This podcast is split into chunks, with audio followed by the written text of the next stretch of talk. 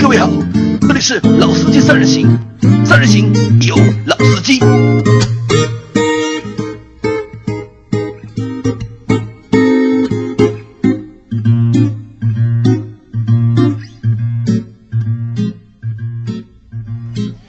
Hello，大家好，欢迎收听《老司机三人行》，我是周老师。大家好，我是杨磊。大家好，我是韩佳。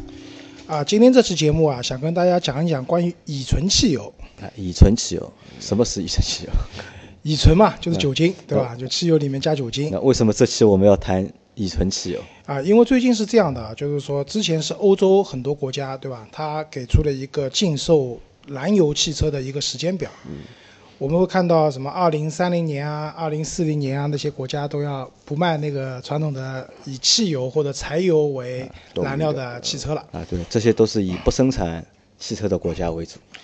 啊，也没有，也没有啊。但我看了一下，大德国多也有。德国排在蛮后面的啊，是吧。对，但是呢，这个事情其实离我们还蛮远的。为什么啊？就是我看了一下，最近的可能要二零三零年、二零四零年，对吧？离开现在可能还十几二十年的时间，那对于我们来讲，可能还不是很眼前的事情。但是就在这个新闻之后啊，就是我们国家就是发布说，在二零二零年的时候，乙醇汽油要全国范围的覆盖。就是你们知道，就是乙醇汽油，或者你们用过乙醇汽油吧？没有，呃没有，我是其实我还是第一次听到就是这个消息，嗯之前对这个毫无概念。啊，乙醇汽油嘛，就是比较拗口，对吧？就是汽油里面加的酒精，就是如果你的加油站看到那个加油的标示上面，汽油上面写了一个一、就是英文字母的大写的 E，后面加上十，阿拉伯数字一零十一十，这就代表了有含量为百分之十的乙醇汽油，就是这个汽油里面加了百分之十的酒精。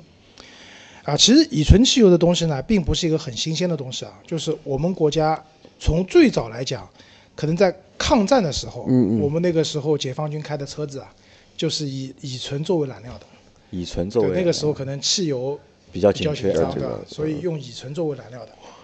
然后我们国家从二零零一年的时候，其实国内已经开始在推行乙醇汽油了，只不过那个乙醇汽油呢，并不是说在所有的省嗯市有、有有的，在部分的省市可以加到乙醇汽油。那当时就是很多人讲啊，就是比如说你开车出去玩上海，对吧？就是说你尽量去那些加乙醇汽油的地方呢，你尽量一箱油来回，就在当地就不要加油了。嗯总感觉好像乙醇汽油好像有点问题的。有点问题，猛于虎，乙醇汽油猛于虎，哎好就像这个乙对醇车汽有油其伤实害是不是就像你前面说的，就是汽油里面有百分之十的酒精，对是的，就是乙醇汽油了。那对的为什么是百分之十，而不是百分之五或者是百分之十五？啊、具体为什么是百分之十呢？因为我也不做科研的啊，我觉得我解释不了。但是呢，就是可以讲一下为什么说汽油里面可以加乙醇。首先来讲，就是乙醇它燃烧时候的热值和汽油是比较接近的，但其实也只能说比较接近。嗯就汽那个乙醇它燃烧的热值是汽油的百分之六十，也就打个比方讲，你烧一升汽油，差不多相当于要烧一点六升的乙醇。嗯才能获得同等的热能。那但是呢，跟其他的燃料相比，乙醇就酒精嘛，已经很接已近汽经油很了接近，已经算高的了。所以它可以加到汽油里面去。然后它加的这个百分之十的量呢，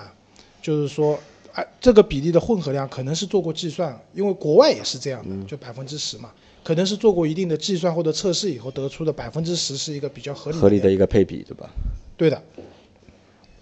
那杨磊啊，就是说，因为你也没有开过乙醇的汽油的车子嘛，对吧？那你想象一下，就是一辆车子里面加了汽油，你觉得哦不加了乙醇，就是汽油里面加了酒精，你觉得会怎么样？我觉得开不动吧，会。开不动，对对吧？吧？因为你想，就是百分之十的是酒精，对吧？然后酒精的它的那个热值只能是有汽油的百分之六十，六十对吧？可能理论上就是说，可能我的这颗车的这个这箱油下去啊，就是这箱油能产生的这个能量，可能就打折扣了就。啊，对。那韩佳你觉得呢？我觉得倒无所谓，反正无对所我谓来对说，吧这两个东西都是可以燃烧的。反正我觉得加进去，它比例毕竟也不是很高嘛，只有百分之十，所以我觉得加进去的话，应该影响不大。呃那因为我为什么这样说？因为我最近记得吧，我和我在和你说，就是我最近在加那个就是九十八号的那个啊，九呃汽十油，八号汽油，因为现在就是上海有九十八、九十五和九十二嘛，嗯，对吧？然后九十八的汽油加了之后啊，我就发觉我那个车啊，就是变得更猛了。更猛了啊，就然后那个声音也变得稍微好听点了，然啊后就是动力就明显好像那个九十八号汽油下去，它那个动力要比九十五的要稍微更强一点，而且这个强你是能够感觉得到的，而不是啊那种心理上的变强。那我觉得肯定是因为九十八的它那个九十八号那个汽油啊，它的那个燃烧啊，嗯可能更充分，更充就分对是吧更发挥了就是热能或者是能效。但这个如果你啊呢，说句实话，你心理作用，心理作用，因为我们讲汽油的标号，我们现在市场上看到的九十二号、九十五嗯号、九十八号，嗯代表什么意思？这个行家应该知道的，对吧？这个应该知道。其实标号的话，其实就是辛烷值嘛，辛烷值嘛对吧啊标号越高的汽油，它辛烷相对值来说它的抗爆性更好。嗯，那对于很多车子，就是说它的就是压缩比比较高的话，它要压榨更大动力的情况下，抗爆性好，就是我们讲就是车子抗爆性低的话，就有敲缸嘛，对吧？就是，所以你九十八号的油呢，只是说它抗爆性更 好。当然，你那辆车可能动力确实本来。也蛮好的，然后加了这个油以后，加上你的心理作用又贵嘛，对吧？你觉得更好了， 对吧？那讲到这里啊，就是说正好讲到辛烷值这件事情啊，那我们也正好讲一下科普一下，酒精的抗爆性要比汽油好，就酒精的抗爆性要比汽油好，对吧？对的。所以啊，就是加了百分之十的乙醇的汽油，其实它的理论上它的抗爆性是提升的。嗯比如同样你加九十五号的汽油的话，它的抗爆性是提升的，所以就变成了你想想，就像杨磊说的，九十八号油了，感觉对吧？ 啊，那我这里还有个问题啊，就是大家一直在提到，就前面说到就是抗爆性这件事情啊，就抗爆性是指什么？是指就是酒就是燃料在燃烧的时候会产生就是爆炸，对，因为是这样，就抗爆性这个又是另外一个话题了，它跟发动机的压缩比有关，嗯，对吧？啊就是发动机在把那个就是燃油，就是那个气化喷进去以后，那个有个压缩的比例，对吧？你压缩比例越高，它产生的这种爆炸的能量越大。但是你压缩比太高了以后呢，有的时候这汽油啊就不能充分燃烧，它就会就那种产生了那种不和谐的爆炸，对吧？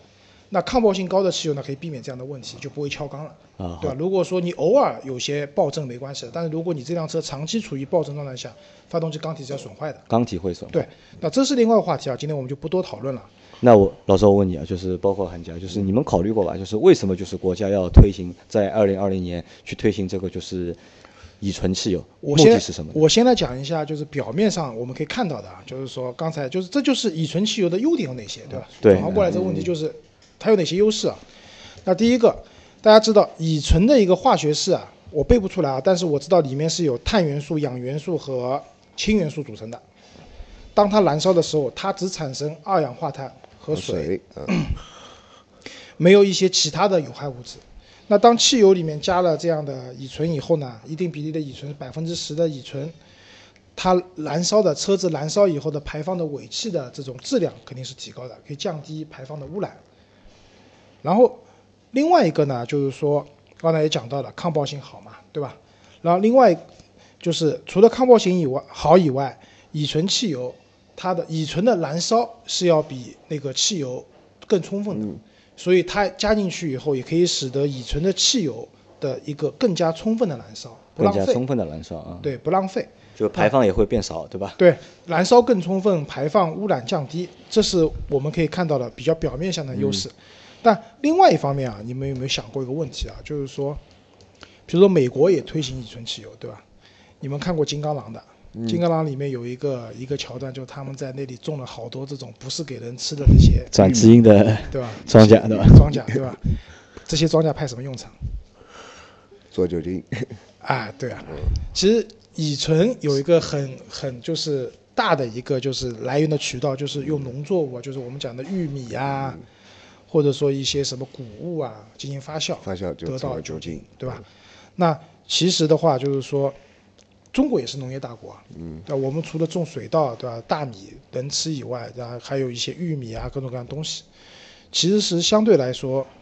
我觉得是有富裕的这些粮食。现在来讲，那这些粮食富裕出来以后，如果说去卖的话，其实不值钱的嘛。你们也知道，就像以前什么蒜也很，大蒜很贵，什么东西很贵，但是一旦大家大批量去种植以后，第二年的价格会降得很低嘛。那这些粮食来讲的话，其实它去转化成酒精，是一个相对来说成本并不高，那其同实时也是就是一个有效的方式来那获得其酒精。实我觉得最主要还是两点吧，就一个是减少那个排放，降低污染，对吧？对还有一个最大就是节约能源，节约能源，对吧？可能就是在每十升汽油里面，我掺了有一一升升酒精之后，就是对同样的开，但是我当中是有一升有一升是汽油嘛，但这啊有一升是酒精嘛，但我这个酒精可能是通过就是种植啊，或者说嗯别的渠道，就是别的方法做出来的。因为大家知道，就是我们这个地球上石油的能源总有枯竭的一天的，对吧？大家都在寻求一些替代的方式，对吧？嗯那可能就像我们前面也讲过的，就是什么混合动力，对吧？用电，嗯对用吧？电啊，然后加酒精也是一种方式，对吧？如果说现在是加百分之十，如果有一天说我们造出了就是发动机改良了，对吧？我可以百分之九十的酒精加百分之十的汽油，这个车就是跑得很欢快了。油霸 对吧？这个是那啊个？就就油霸对吧 泰太囧雄那那个个油霸霸对吧吧？那这个东西就是说，在售价上会和现在有什么区别吗？嗯，现在国内的话，就是可以加到乙醇汽油的地方的话，它的价格是和普通汽油是一样的，一样的，它会分标号，也会分标号也。会分标哦好，对，也会分标好，好吧？所以其实乙醇汽油总体来讲，刚才杨磊也讲总结过了，降低排放，对吧？然后嗯节约有效的资源嗯有效的利用能源，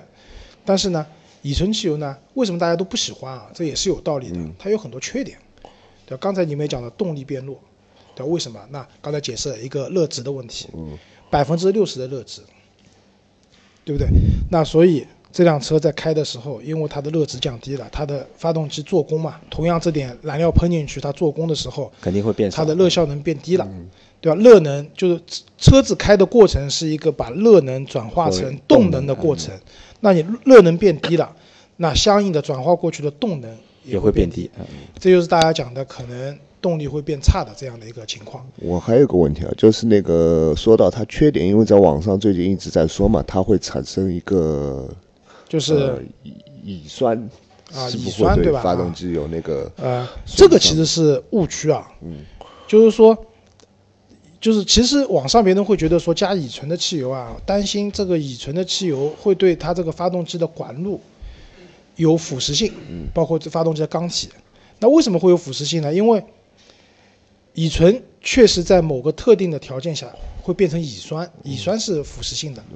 那它怎么变的呢？是乙醇和氧气之间产生了氧化反应，它会产生乙酸。乙酸是有腐蚀性的，但是呢，就你们大家学过初中或者高中的化学的时候，你们知道，就是当一个化学式产生反应的时候，有些条件下是需要有催化剂的。那乙醇加氧气变成乙酸，它需要一个催化剂，是什么？金属的铜。啊，金属的哦铜但大家知道，我们发动机有铝的，有铁铁的对吧？有铝镁合金没有的铜，对吧？没有铜的，整个管路里面其实基本上都没有成成本太高了，用铜来造发动机 的话，成本太高。啊，对，铜可能也不适合造发动机，所以在没有铜这样东西的情况下，其实乙醇是不会变成乙酸的，所以这是个误区啊，就是说乙醇可能会腐蚀管路是个误区。那除了你前面说的，就是如用乙醇汽油的话，就是这个效能啊会变得低。那还有其他别的就是缺点吗？油耗变高呀，啊，油耗变高，对的， 哎对吧？因为你效能变低了嘛，就这个只要列一个简单的公式就可以算出啊，就是乙醇汽油基本上因为它百分之，其中有百分之十的燃料只有百分之六十的效能，转化过来的话，按照一辆车百公里。百公里油耗十升来计算的话，如果加了乙醇汽油的话，它可能要多半升油。还可以，能够接受，对哎还吧？可以，啊对，能够接受。但是你想想，如果你一年开三五万公里呢？呃一年我是开不了那么多 的。啊那这个要看哎了，就是这个还要看这辆车本身的它的一个就是油耗有对多少，本来是对吧多就是少油耗肯定是增加的，嗯，对，油耗肯定是增加的，就是动力下降。嗯，但是呢，它这个动力下降也是有一个条件的，因为大家说了它抗爆性好嘛，嗯，反而在高速的时候，就当你的车子需要就是急加速，它的速度转速比较高的时候，这个时候发动机在强烈做功的时候，它这个时候动力其实不差的。他讲的动力差可能就是低速低速，起步的时候啊，这种时候它的动力会就比较漏嘛。也就是说它会在高速的时候显得更平顺，是吧？嗯，平顺倒也谈不上。谈不上，但是确实在高速下的它的动力，其实就是说白了，这个动力损失总要主要集中在那个中低速的时候，高速你感觉不到。嗯，但是问题是我们大部分用车啊，都是在市区里面的话，都是中低速，嗯，会有些感觉的。因为我开过乙醇汽油的车子的，就是因为我那个时候还蛮早了，就是我零六年的时候，那时候出去玩去。我忘了去哪里，是浙江的一个什么地方，它当地只有乙醇汽嗯油。当时我也挺害怕的，也不懂那个乙醇汽油加了到底怎么样，加了五十块钱，对吧？先先开回那个就大一点的地方去加普嗯通的，加完以后，我那辆派力奥本来就开了空调，就是动力弱，然后我加了那个以后，更弱了肯定也是心理作用啊，更弱了。对，但这个确实事实，动力变弱，就中低速的动力变弱，然后油耗增加，这是一部分啊。然后另外一个问题就是，我们讲乙醇其实是一个相对来说比较难保存的一个物质，对，挥发性对很强，对吧？对吧？对，就是我们讲汽油也是一个挥发性的物质，对吧？我们去加油站说不可以打电话，更加不能说什么抽烟、明火，为什么？因为空气里面有很多很多汽油的分子，因为它挥发很厉害嘛。但是汽油如果和乙醇相比，那汽油上不挥发的，嗯，就乙醇的挥发性更更更强啊、对的。那这个挥发性强的话，那就对它的保存来讲，是一个问题。是个问题，对的。而且它不但挥发，而且时间长了以后啊，我们讲乙醇啊，就是会变质的。就以前我们，我记得我高中时候上物理课，我们用那个酒精喷灯，酒精喷灯用的是高浓度的那个就是酒精。嗯然后那个老师就跟我们讲，我们这个酒精要怎么存放，对吧？具体因为我是学渣嘛，我也记不住，但是我只记得说老师讲酒精的存放是有一定要求的，对吧？你跟空气接触了以后有氧化反应啊等等这些东西。那你如果说到这里的话，那我肯定我马上想到的一个问题是什么？可能这种汽油啊，不太适合给混合动力的车因为混合加动油力，，啊对吧？混合你还记得吧？你那辆秦，就是我们加过一次，就是车买回来的时候，我们把那个油箱加满，然后第二次加油好像等了很长时间，大概两个月，起码有两个月好像，还记得吧？啊、对，因为那个时候我每天充电嘛，啊我加了两百块钱油，确实开了蛮长时间的，啊、对，这是个问题啊，就是我们讲乙醇汽油，它的一个通常来讲的质保期差不多一个月左右，一个月左右。嗯那对正常用户开的话，其实问题也不大。像我是一周嘛，我一般就加两百块钱油，然后开个一周，一周加一次。那可能对正常使用的用户来说问题不大，我觉得。啊、对，但可能就像我前面说的一样，对那些就是使用新能源车那些用户，你又充电又用油，就是电用的多，油用的少的话，那可能这种汽油就不太适合你的车了就。对的，这个就是我觉得啊，就是这些以后这些车子啊，如果说乙醇汽油一旦全国覆盖普及了以后，这些车子可能有个功能啊，每周提醒你一下，或对者吧或者每每每多少时间强制启动发动机行驶一百公里，帮你烧掉点油。就就是为什么啊？就是它这个变质的问题在什么呢？就是说挥发倒也嗯问题不大，因为毕竟你加在一个密封闭的环境里面，主要是它会分解。分解嘛，嗯对，分解了以后会产生什么？会有水。会有水，啊水到汽油里面去了，然后对嗯就尴尬了，沉沉了在沉在最下嗯面。对的，存在最最下面，就是说你油箱里面时间长了以后，可能你油箱里面下面一层都是水。对，那这个其实蛮麻烦的。这个嗯啊那我可能觉得要拆油箱去洗啊可能的是这样，但我觉得又又可能会有一个新的问题啊，就是因为这个实际要到二零二零年才开始普及嘛，对吧？现在可能已经开始在慢慢普及，可能在二零二二零二零年的时候全面普及。但是我们在想，就是现在新能源车也好，就是用电的也好，混合动力的也好，也在大力的发展和普及，很有可能到二零二零年，可能市面上一半的车都是新能源哦或者是混合动力混合动力的，嗯那可能这个油我觉得会有点问题，就是不能适合就是市面上就是所有的汽车。那我觉得这个是个问题啊。但是因为其实我们讲新能源嘛，一种就是纯电的，对吧？纯电无所谓，嗯我反正不用油，你你爱乙醇啊、甲醇啊跟我没关系。但是还有一种就是我们讲的就是那种插电混动的。但其实现在就是插电混动，因为现在充电的条件并不特别好，啊其实大部分插电混动的车子还是是在会烧用汽油油的啊。对，所以像我这种买了琴以后，每天回家充电的人其实不多的。啊，其实其实蛮多的，啊我我和你说，其实蛮多的。除了那批就是开黑车的，他可能就是不要这样讲，不是黑车，专车啊，专车。 除了那批开专车的，他可能就买了这个车之后，就是为了那块牌 照，然后去再用油再开。正常的，我认为十个用户里面至至少有七个用户，他是会去充电但使是用这辆车。问题就在这里啊，就是现在买这种新插电混动新能源的车子啊，大部分都在开专车，都在开专车，对吧？因为很简单的道理，我前段时间去那个浙江的绍兴玩，因为那边不限牌嘛，我真的没有一辆比亚迪的秦或者唐一辆都没看到，就那边的人没有这样的需求，其实都是为了牌照或者啊，因为上海有牌照补贴嘛，对吧？对，那所以这是一部分啊，就是乙醇它肯定是有它的问题的，对吧？还有一个问题就是大家还要知道一点，就是乙醇啊，就酒精啊，它是一种有机溶剂，嗯，就是很多东西不溶于水的一些物质，可以溶于酒精，啊，这个我知道。对吧？有机溶剂，对吧？因为韩家喜欢玩啊那种模型的模型呃这种油胶漆之水类啊的，很多啊东西其实是需要，对吧？它是一个具体说，它是一个水性的溶剂，对对，不对是一个油性的溶剂。对，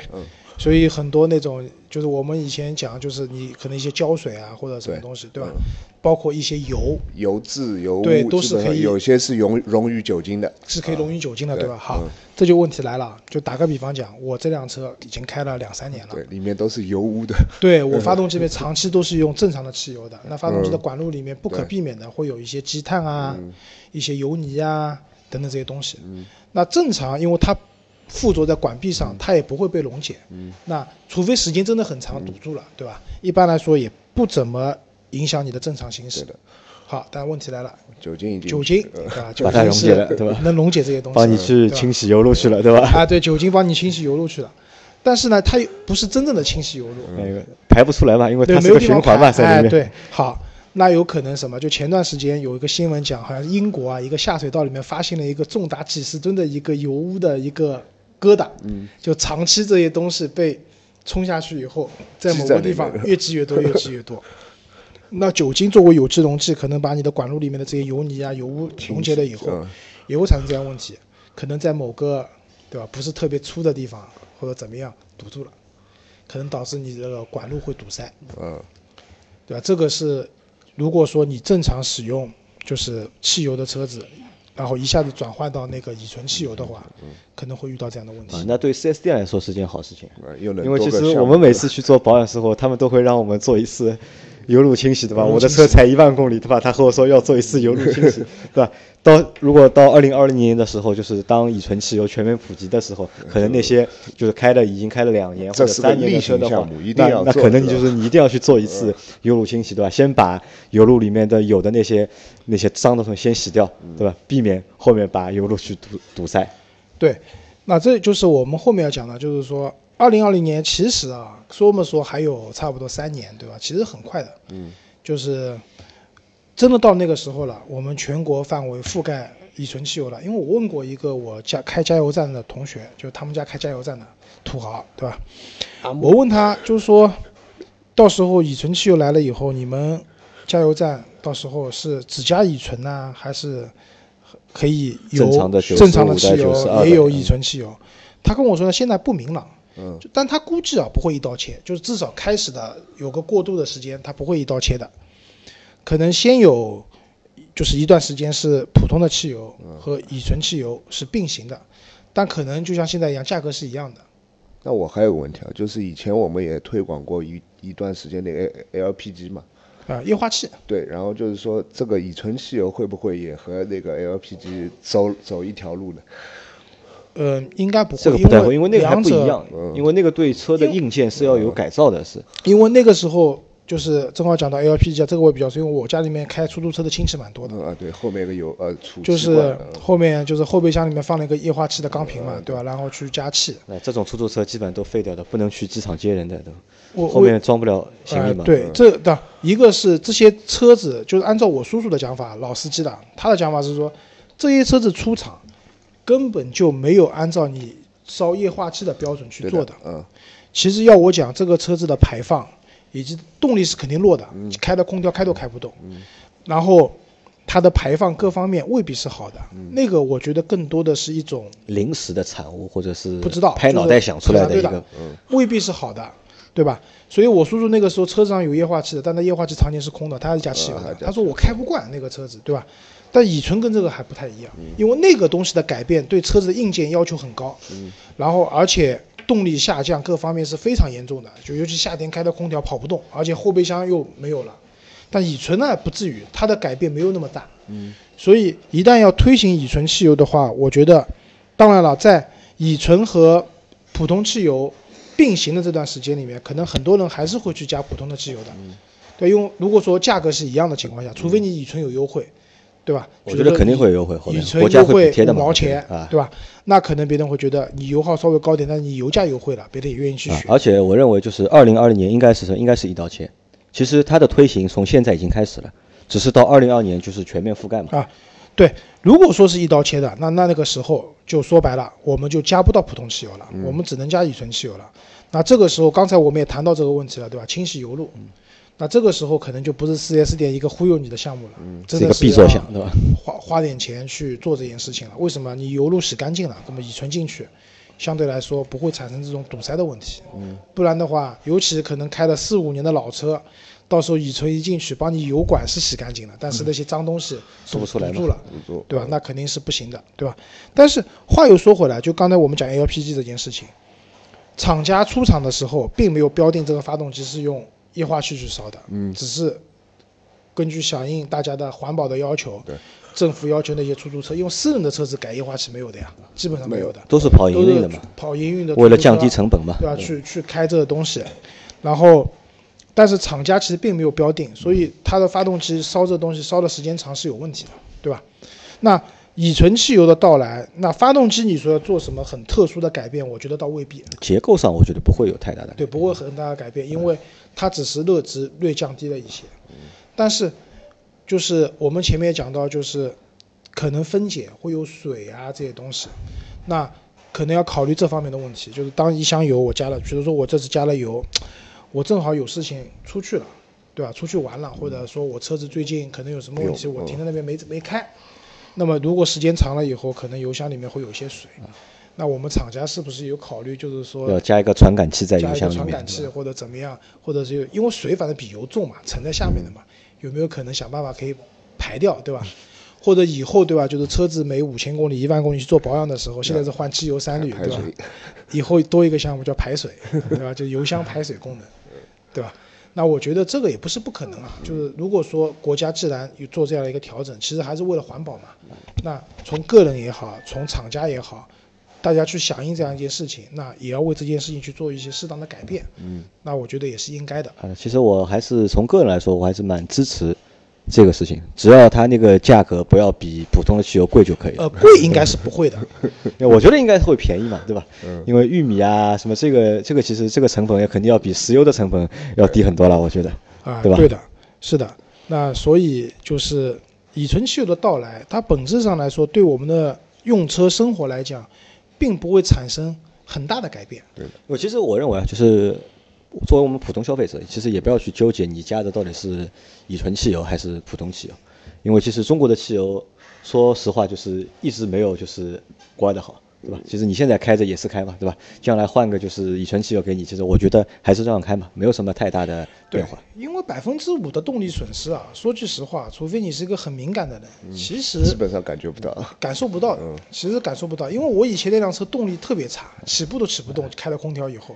所以会感觉加了乙醇以后更起不呃动了。但也有可能什么呢？也有可能就是到时候会有那种就是各种各样的添加剂啊，就是燃油添加剂又出来了，对吧？它帮助你去把那百分之五的损失的帮你去补回来，这个也有可能吧？我觉得会有一套就是新的就是产业链，对吧？是围绕着这个就是乙醇汽油去帮你展开啊的把，乙醇综合嗯掉，嗯对吧？也有可能。 啊，有可能嗯的，对，就是就是乙醇汽油可能对吧，嗯有这方面的问题，然后有一些添加，就像比如说有些车子改装的对吧，它的那个标号要求嗯汽油什么加一百零一号汽油，对的但很多时候你加不到的，九十八号最高了，那就加添加剂嘛。对，就用添加剂把标号加上去嘛，对嗯吧？那乙醇汽油可能也可以通过这种方式了。如果说你真的是很在意那样那些动力损失或怎么样，总有办法去弥补的。嗯但是乙醇汽油总体来讲，它不是老虎，不用对它啊，很我觉得担是心。个是个好东西，其啊我觉实是个得好东西。嗯嗯，至少是一个顺应时代就是发展发展的的一个产东西嗯这样的一个产物，对吧？大家也不用太紧张。对，真的当你到有一天你去加油站，你发现都写着 E ten 的时候，E 十的时候，那也你你也不用只纠能结了， 就只能加这个油 了，对吧？然后只是说做一些提前的准备，嗯对吧？不要因为这个油导致你车子出现问题，嗯，那就可以了。好吧，那我们这期节目就先到这里了。嗯啊，好好，谢谢大家，家拜拜大家再见，那再见。